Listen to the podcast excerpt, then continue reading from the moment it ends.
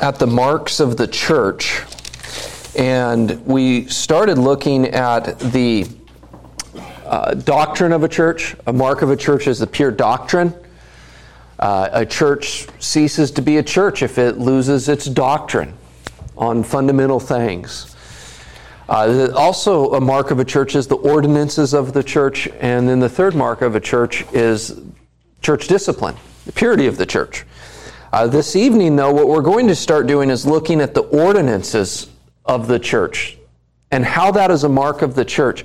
And what we're going to do over the next several weeks is we're going to start with a big look at what separates the Christian church in terms of ordinances, specifically over against Roman Catholicism.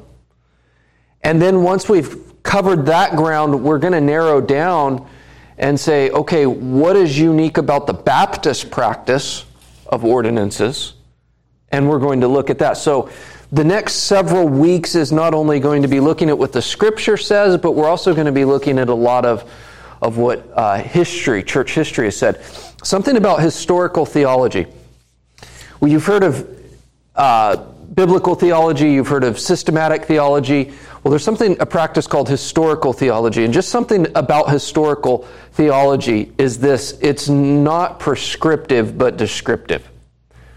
And what that means is this is when someone is doing historical theology, they're not necessarily telling you this is right or wrong. They're telling you this is what these churches or this group believed in the past. So it's descriptive rather than prescriptive. And so, what we're going to do a little bit tonight is a lot of description, uh, but in that process, we will also come back to the Bible and and see what we believe. And if anywhere in this you have questions or you want me to clarify, because we're going to go through quite a bit of stuff, just let me know. And I'll do my best to, to answer a question. Let me just begin with this, though, is how many ordinances are there in the church? There's two. What are they? What are the two ordinances in the church? Lord's Supper and um, baptism. Yeah, good. So, Lord's Supper and baptism. Okay, now when we look at an ordinance, what does the word mean? What do you think of when you think of that word ordinance? Like a law. Okay, like a law. Yeah, it's it's I would say it's it's a it's a law, but we want to make a distinction. It's what we call a positive law. And by a positive law, did God in the Old Testament command the children of Israel to do the Lord's Supper and baptism? No. Does he tell us not to eat of the tree of knowledge of good and evil? No. Those are examples of positive laws. So, positive laws are laws that God will give during a period of time, but then that law will no longer be functioning later. So, it's a positive law that is given to the church. Let me just ask you if someone was asking you, they came to you and said, okay, you say there are two ordinances in the church baptism and the Lord's Supper, but where does the Bible say that? Where would you go? Can anyone think of some verses that you might take someone to say, these are the ordinances that we have been given? The passage you read every communion Sunday? Okay. I don't know what that is. 1 Corinthians 11. Yeah, Dwayne? I have the chapter wrong. I was thinking of Matthew with a, uh, to go out and make Matthew 28. Yeah, good. So 1 Corinthians 11, Matthew 28 is where Protestants, and to say Protestant is in distinction from, say, Greek Orthodoxy or from Roman Catholicism. You have Protestantism. What does the word Protestant mean? Protest. Protest, right? So there was a, distinct, there was a distinction made. Um, 1517, Luther hangs the 95 Theses. Uh, the, the Reformation really kick-started in 1521 at the Diet of Worms, uh, where he was uh, defending the faith. Um, But when we speak of the Protestant, that's in distinction from Roman Catholicism and from Greek Orthodoxy. Now, let me ask you this Are there different opinions on how many ordinances or sacraments that, that are in the church? Is this debated? You mean in the Protestant side or Sure. Is it, is, is it debated in the Protestant side? I don't. I would say no about the ordinances. Like they would say there's there are two. Most say that there's two. The overwhelming say there's two. There's been some groups that have popped up that have said there was a, th- a third of washing feet. But uh, most, most do not see that as a, an ordinance because it wasn't an ordinance, it was an example that Christ gave. And so we, we would reject that view. But um, what about between, say, Protestantism and Roman Catholicism? Is there a difference in how we view the ordinances? Yes. So, how many ordinances does the Roman Catholic Church practice? Do they count, do they count funeral and wedding? They count matrimony, yeah. I think they count matrimony. Yep. And I think there are like seven. There's seven. There's seven. So, seven of them. Can you name them? We're going to go through each one. Oh, we are. Okay. We're going to go through each one. I just heard that one time, so I don't even know what they are, but I heard. Let me ask you this question Do the ordinances, in practicing the ordinance, does it communicate grace to the recipient through, say, the pastor?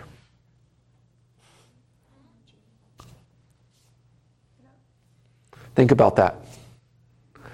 So if I come and I hand you the bread and the fruit of the cup, and because I've touched it, is grace communicated through me through the partaking of the ordinance? Okay, so keep that in mind. So, baptism, uh, in Roman Catholicism, they, they, would, they would practice baptism. In fact, that is the entrance into the church. And, and Baptists believe that as well. All, all groups believe that, it, that baptism is that entrance into the church. This is what they say in the, in the, um, in the Catholic Catechism, which summarizes their doctrine. Holy baptism is the basis of the whole Christian life, the gateway to life in the Spirit, and the door which gives access to the other sacraments. Now, there's a lot of things that we would actually agree with there. Is that we as Baptists actually practice that baptism is the prior requisite to taking of the Lord's table. Um, that's, a, that's a prerequisite. We believe that to be the case. That's also in our statement of faith. They go on to say, though, through baptism we are freed from sin and reborn as sons of God. We become members of Christ, are incorporated in the church, and made sharers in her mission. Baptism is the sacrament of regeneration through water and the Word. So now, where do we have the sticky point in that statement? That almost seems like that's salvation. Yeah, it's baptismal regeneration. Is that there's grace through this process that now unites me with Christ. It's taking something away from Christ. Yeah, and it's it's through the practice of the priest. If you go on and read the descriptions of it, you'll see that this can only be administered by um, a priest. That's a sacrament ordination, and a special grace is given through that process as well. Now, baptism is prior to the next, which is confirmation. So you've probably heard of people going to their confirmation. Uh, a lot of times it's the age of seven when they, they view that time, the age of seven. But it doesn't have to be at that time, but that can be the starting point. Here's what it says in the, the um, Catechism It must be explained to the faithful that the reception of the sacrament of confirmation is necessary for the completion of baptismal grace. So I, that's why I started asking by the question of how do we understand the, the ordinances and this issue of grace? Are they effectual in our salvation or not?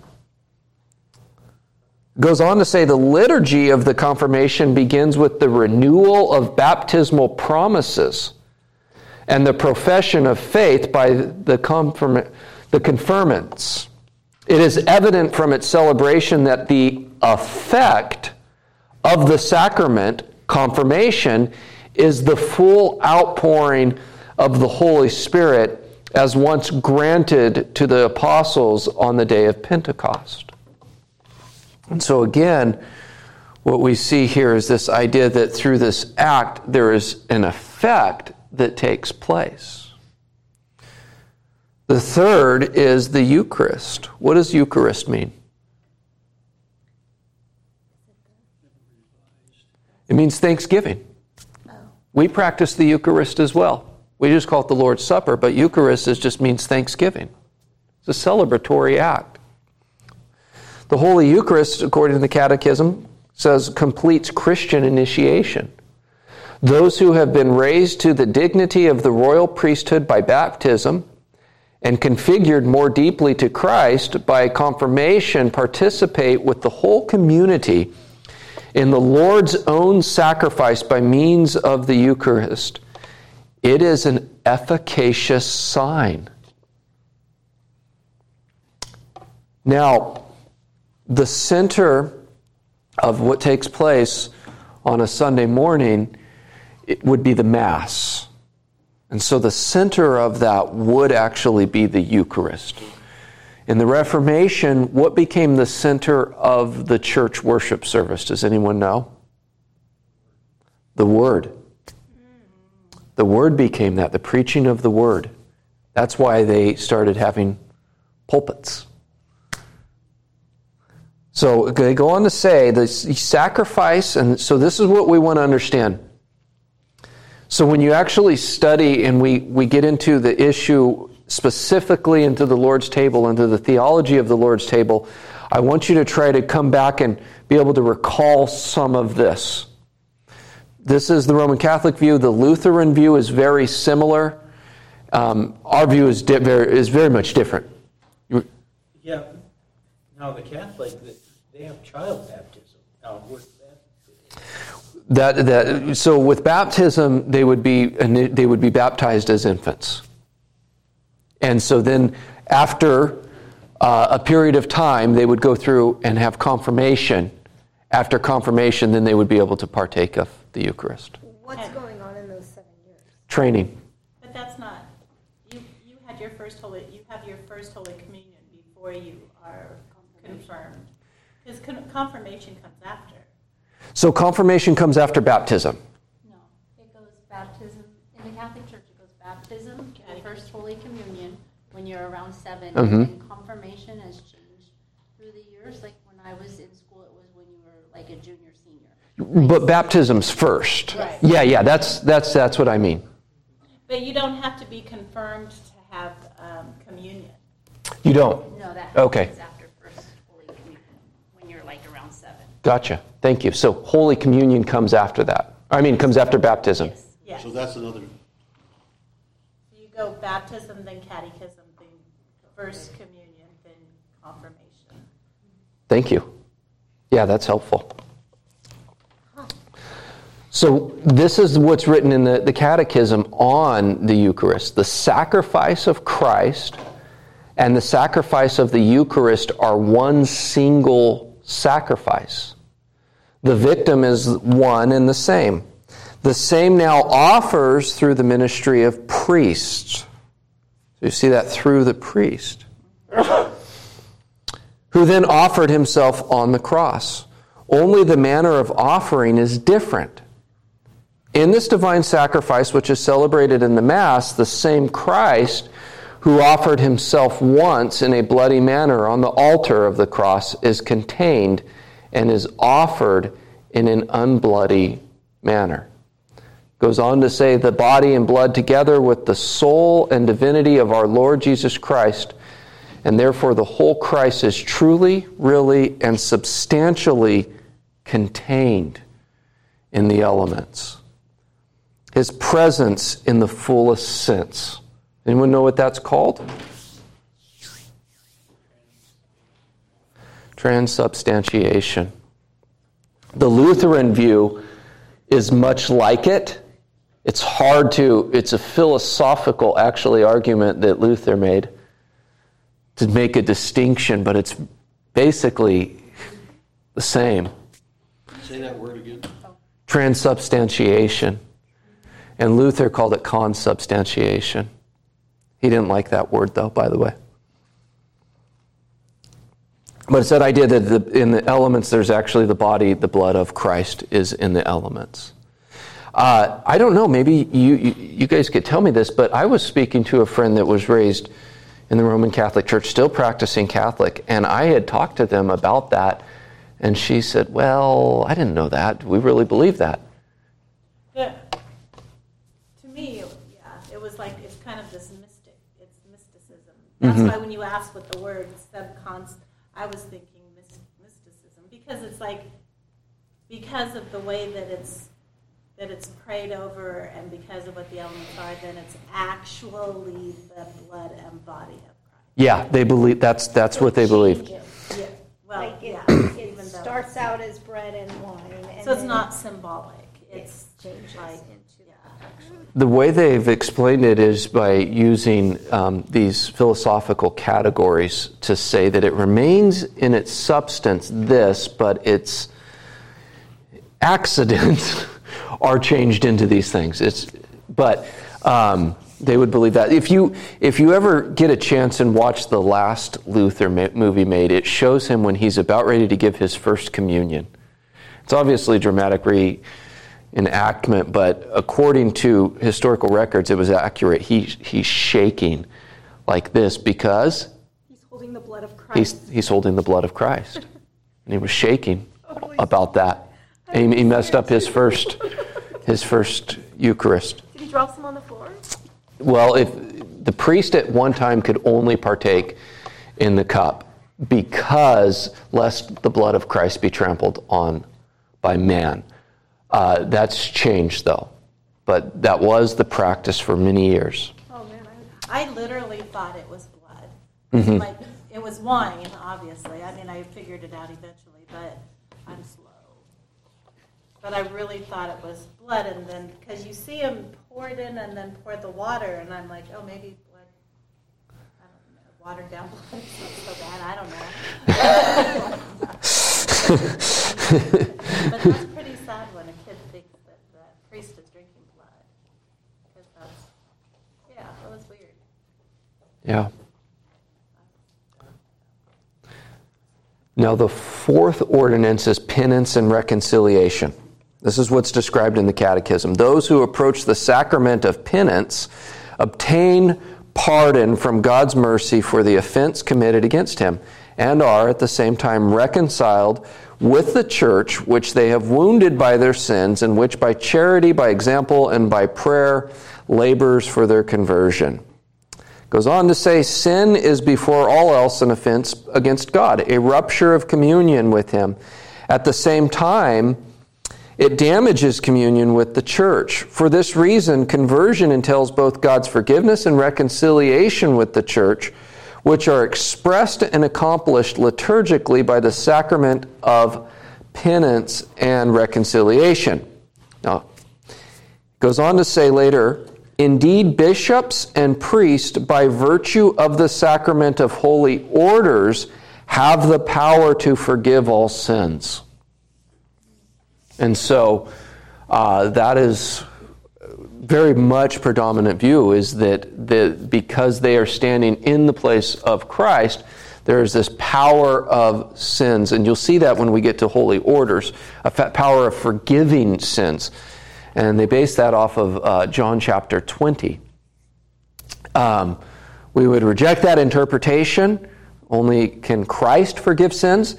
A very interesting historical side note is that was part of in the, the liturgy called the absolution part, where the priest would stand and say, You are absolved of your sins. Calvin, who did not agree with that interpretation of it, he actually had absolution in his worship services. This is how he, here's, here's the difference. Luther, or Calvin would say this if you are in Christ and you have trusted in Christ for the forgiveness of sins, I can tell you your sins are forgiven. And I, th- I would say amen to that, wouldn't you? Um, and so, important to note those, some of those little distinctions in there. Anointing the sick, extreme unction is sometimes what it's called. It's by sacred anointing of the sick and the prayer of the priest, the whole church commends those who are ill to the suffering and glorified Lord, that he may raise them up and save them. And indeed, she sorts them to contribute to the good of the people of God by freely uniting themselves to the passion and death of Christ. This is number five, extreme unction. Obviously, we pray for, for the sick. We just don't believe it is an ordinance. We don't believe it is an ordinance. That's come to be known today as the what? Oftentimes it's practiced in a hospital room right before someone passes. Oh, the last rites. Last rites. Or- Six is holy order. Oh, yeah, go ahead, Jimmy. Can I, can I go back to this penance and? Mhm. When the priest forgives that sin, when Jesus forgave the sin, he took the sin on himself. That's right. They're not able to do that. If they, they were able to do that, there was no way for them to be forgiven of sin. Yeah, and you connect it to the Eucharist of the Mass, where Christ is sacrificed in that every time. And so it's, it's not a full salvation that is offered, it's a, it's a conditional salvation that's conditioned upon your works rather than on the works of Christ. That being the penance. Uh, yeah, penance and reconciliation. Well, I mean, like, forgiveness of the is, sin. yeah, because you'd have to do the penance to be forgiven. You have to do something. Yeah. So uh, you would have indulgences. You diff- different types of indulgences too, because they were like regular, and then there were plenary or plenary, or I can't remember, and then there's, it just depends on how much you gave, I think, to the church. I think. That's actually really. I'm I'm appreciating that you're you're letting me know that stuff because I don't know it experientially. I know it from reading their materials, and so I had a Catholic Bible, and it said there was a certain thing prayer that if you prayed it, you would get an exemplary one, and then there, if you did it a different way, it was a plenary way, and then yeah, so there's even different indulgences. I would do them all just to cover myself. well that that's what that's what that's why there was a Reformation, is because uh, Johann Tetzel was selling indulgences Right. to pay for the the Pope's uh, Sistine Chapel, and. Uh, people were flocking to him, and that lit Luther's fuse. It was pastoral concerns more than anything that started the Reformation. Luther was a good pastor trying to protect, and he wasn't the pastor of the church. He was a theologian and a teacher. He preached in the tur- church, pa- was very pastoral, but it was pastoral concerns that started the Reformation more than it was doctrine. The sixth ordinance is holy orders. Holy orders, this is from the Catechism, is the sacrament through which the mission entrusted by Christ to his apostles continues to be exercised in the church until the end of time. Thus, it is the sacrament of apostolic ministry. It includes three degrees episcopate, presbyterate, and diaconate. The sacrament configures the recipient to Christ by a special grace of the Holy Spirit so that he may serve as Christ's instrument for his church. Once a priest has been set aside through holy orders, that never goes away. Even if there's horrible sin that takes place, they might be disbarred from ministry, but the special grace that was conferred to them according to the catechism never goes away. But that is not necessarily a sacrament that everyone who, who Just a deacon, a bishop, and a, and a priest, yeah. But it's a that's not one that say the layman has to go through in order to reach. It's for the layman, but it would not be for Every layman would not become that. Okay, and So- you said there were three, the, The bishop, bishop, which is like the priest? like the priest. No, the bishop is over. Oh, over, okay. Yeah. And then what was the third one? The I mean, presbyter. second- The presbyter, which is kind of like the priest. Yep. And then the diaconate, which is the deacon. the deacon. And then the seventh is matrimony. The matrimonial covenant by which a man and a woman establish between themselves a partnership of the whole life is by its nature ordered toward the good of the spouses and the procreation and education of offspring. The covenant between baptized persons has been raised by Christ the Lord to the dignity of sacrament. This grace, proper to sacrament of matrimony, is intended to perfect the couple's love and to strengthen their indissoluble unity. By this grace, remember I asked about grace, do our ordinances confer grace to us? By this grace, they help one another to attain holiness in their married life and in welcoming and educating their children. There's a lot of that that we would say that's really nicely written. Um, does it confer grace and is it an ordinance, though? We would say no. Now, those are the seven sacraments that are practiced in Roman Catholicism. So, again, so how many do we practice? Two. We practice, and what are they? Baptism Communion, yeah. Now, Protestants, while they disagree on the manner in which the ordinances are practiced, which we're going to discover in the coming weeks, they are all in agreement there are only two, and that they are instructed by Christ, and that they are visible representations of the gospel.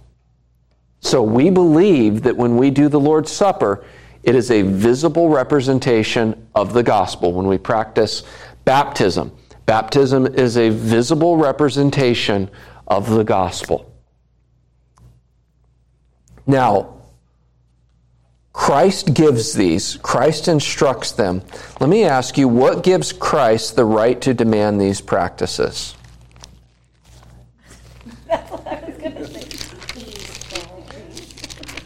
Well, Ephesians chapter 1 verse 22 says this, and he put all things under his feet and gave him his head over all things to the church, which is his body, the fullness of him who fills all in all. Also in Colossians in chapter 1 verse 18, and he is the head of the body, the church. He is the beginning, the firstborn from the dead, that in everything he might be preeminent. So Christ is the head of the church. Um, we, we would not believe in the, the idea of a senior pastor.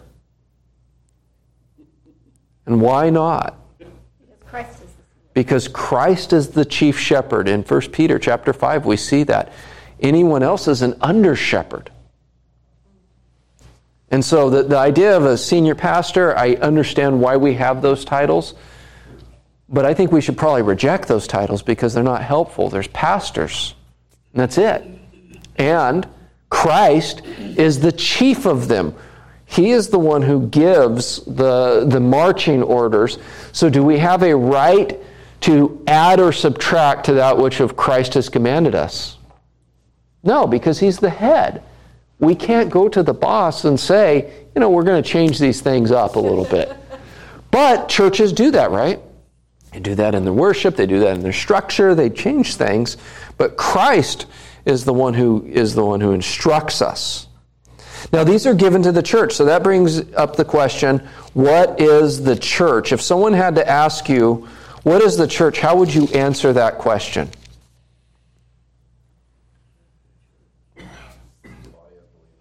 Body of believers? Yeah. Yeah. It's a body of believers. Let's look at a couple passages that really help us see and define what the church is. In Matthew chapter 16, in verse 13, it says, Now when Jesus came into the district of Caesarea Philippi, he asked his disciples, Who do people say that the Son of Man is? And they said, Some say John the Baptist, others say Elijah, and others Jeremiah, or one of the prophets. He said to them, But who do you say that I am? Simon Peter replied, You are the Christ, the Son of the living God. And Jesus answered him, Blessed are you, Simon Barjona, for blood, flesh and blood has not revealed this to you, but my Father who is in heaven. And I tell you, you are Peter, and on this rock I will build my church, and the gates of hell shall not prevail against it. So we see a couple of things here. Is the church is something that Christ builds, it's something that Christ himself protects, and the entrance into that church is by revelation of the Father to the, uh, to the believer who Christ is. Notice what it says For flesh and blood has not revealed this to you, but my Father who is in heaven. You think of those passages where we see that the Father gives to the Son. So the church is made up of people that the Father has given to the Son. It has been revealed in their heart who the Son of Man is. And Peter is that foundation in the sense that he is that confession. So we don't view him as, for instance, we don't view him in any sense more special than us. He was special in the fact that he got to walk with Christ and he was the one who confessed this and it's upon that confession upon that apostolic authority that the church is built um, but the church is are those that are in Christ that Christ is building and Christ is protecting himself. It's a spiritual kingdom. You go over to chapter 18 of Matthew. Jesus gives more instruction on the church in the area of discipline. He says in verse 15, If your brother sins against you, go and tell him his fault between you and him alone. If he listens to you, you have gained your brother, but if he does not listen, take one or two others along with you, that every charge may be established by the evidence of two or three witnesses. If he refuses to listen to them, tell it to the, the church. This assumes a couple of things that we cannot miss. It assumes an identifiable group of people, right? because I can't take you before an unidentifiable group of people. So the church is actually a group of people that have constituted together, that have confessed who Christ is, and that is the church. It's an identifiable group. We would say this is that this here is the gathering of the local church. So you have the universal church, which is all Christians everywhere across the world. It's called the invisible church. But then you have the local church, which is a what type of church? It's not invisible, it's it's visible. It's identifiable. And so the church then are those that are regenerated.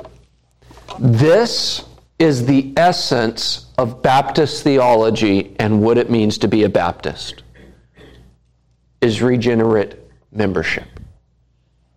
That is the sine qua non of Baptist theology. That is the one thing that if you take it away, we're no longer Baptist.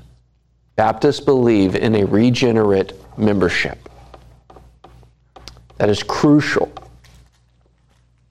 Everything really in Baptist theology hinges on that one point.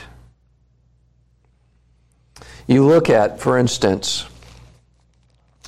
we see this in practice in 1 John chapter 2 verse 19 they went out from us but they were not of us. For if they had been with us they would have continued with us. But they went out that it might be become plain that they were not all of us. There's this idea of there were some here that claimed to be with us but it turns out they weren't. They weren't regenerate. You think of this the language of the bride of Christ.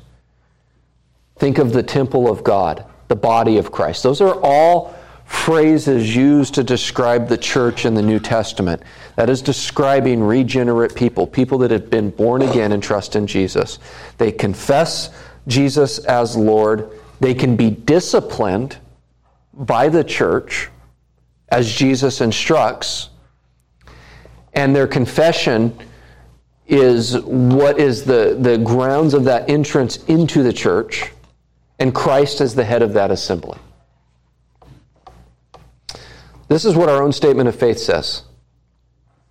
A New Testament church of the Lord Jesus Christ is an autonomous, local congregation of baptized believers, associated by covenant in the faith and fellowship of the gospel, observing the two ordinances of Christ, governed by his laws, exercising the gifts, rights, and privileges invested in them by his word and seeking to extend the gospel to the ends of the earth. Each congregation operates under the lordship of Christ through democratic processes.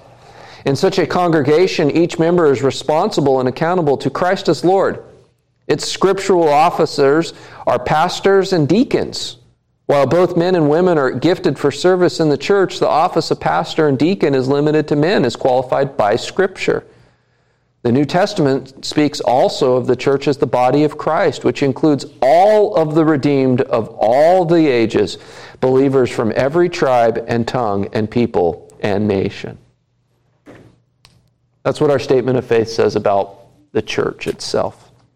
Ordinances are given to the church, and in our practice of ordinances, because they are given to the church, they are for the church we reserve them for those that are regenerate believers. That is how we practice because of, again, that one essential uh, doctrine of Baptist theology is regenerate membership. Our view of the ordinances, as I've already said, is that they are a visible representation of the gospel itself, which we'll get into more later on.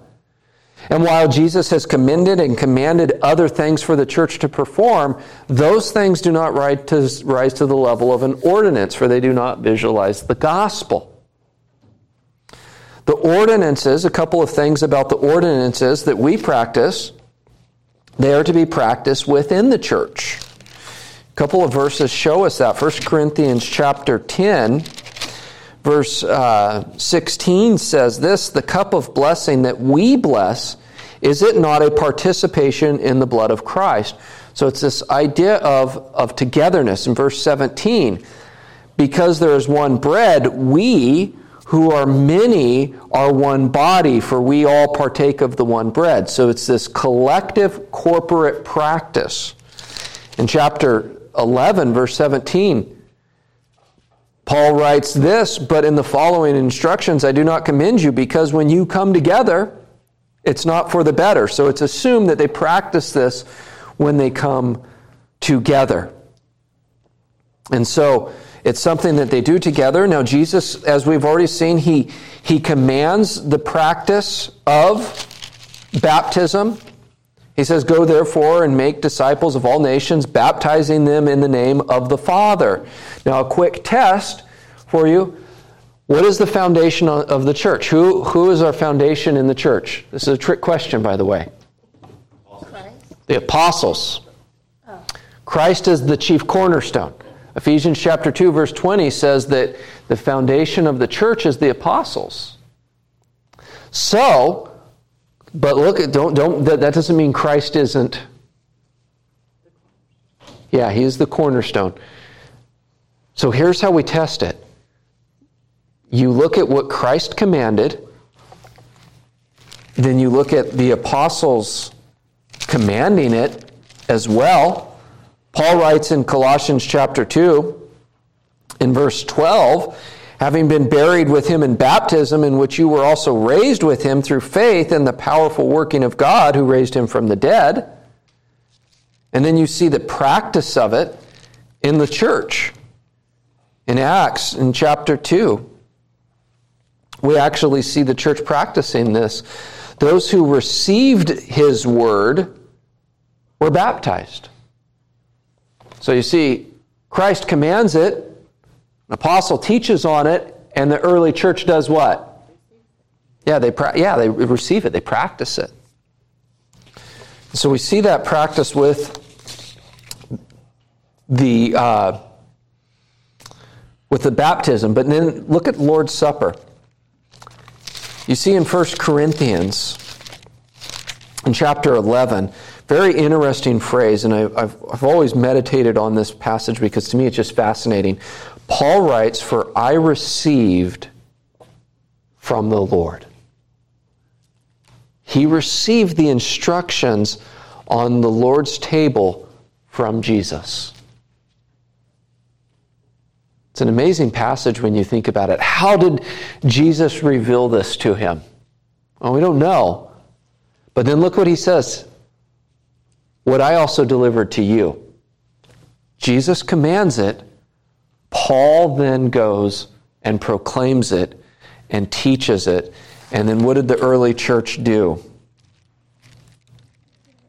They practiced it. it says in Acts.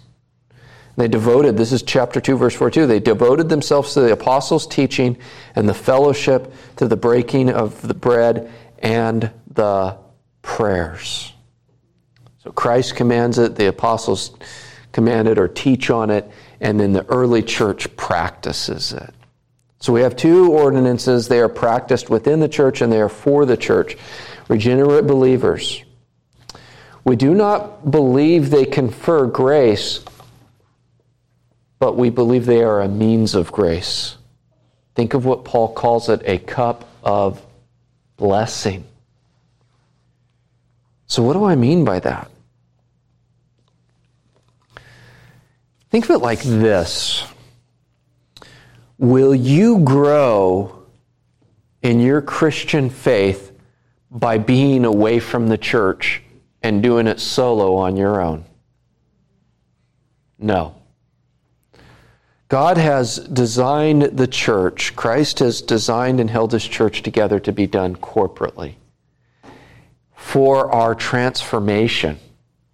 So, in other words, when you're saved, you're saved by grace through faith, not of your own works, lest no one should boast, but we are created in Christ Jesus to what? To do good works. It's Ephesians chapter 2 verse 10.